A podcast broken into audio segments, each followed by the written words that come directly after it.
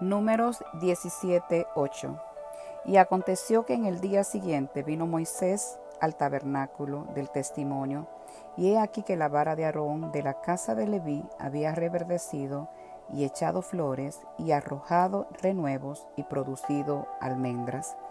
En los capítulos 16 y 17 del libro bíblico del libro de Números, nos encontramos toda la historia que desemboca en este precioso milagro. La rebelión de Coré, seguido de Natán, Abirán y 200 seguidores más. Es una historia tremenda que comenzó con la queja, creo que producida por la envidia y termina en murmuración. Esto es muy común en el pueblo de Dios en aquellos tiempos y ahora. Es curioso que todas sus quejas vienen de parte de los levitas, pero Aarón y sus hijos, dentro de ellos, fueron los elegidos para el sacerdocio. Y esto no le gustó a muchas personas. Me gustaría trasladar todo esto a nuestros días. En primer lugar, cuando Moisés miró la vara de Aarón, había un orden con mucho significado.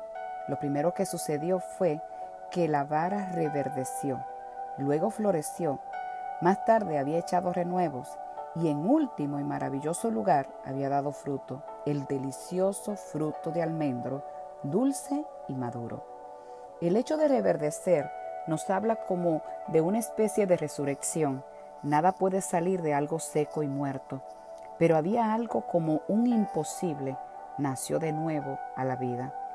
En segundo lugar, floreció la belleza incomparable de la flor de almendro. Me habla de una serie de características que tienen que venir como resultado de una vida renovada en el Espíritu.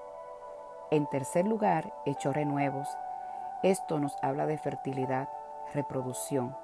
Y en cuarto lugar, llegó lo inevitable, dio fruto. En este caso, alguna versión apunta a que las almendras eran dulces y maduras. ¡Qué delicioso! El fruto simplemente lo que demuestra es quiénes somos y aquella vara fue tomada y resucitada por el mismo Dios. Dio un delicioso fruto propio de una vara muy especial, tocada por la mano de Dios con su Santo Espíritu. Me encanta lo que podemos sacar de todo esto, y es que nadie crece, nadie reverdece, nadie florece, nadie da fruto si no es ante la presencia de Dios.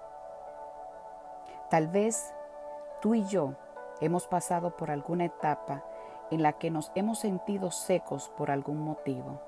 Quiero decirte que es el tiempo de volver a nacer. No permita que las quejas y las murmuraciones te abriguen. Es el tiempo de pensar y de levantarnos a dar fruto, porque un nuevo tiempo se aproxima a nuestras vidas. Mujer, es tiempo de florecer. Que Dios te bendiga.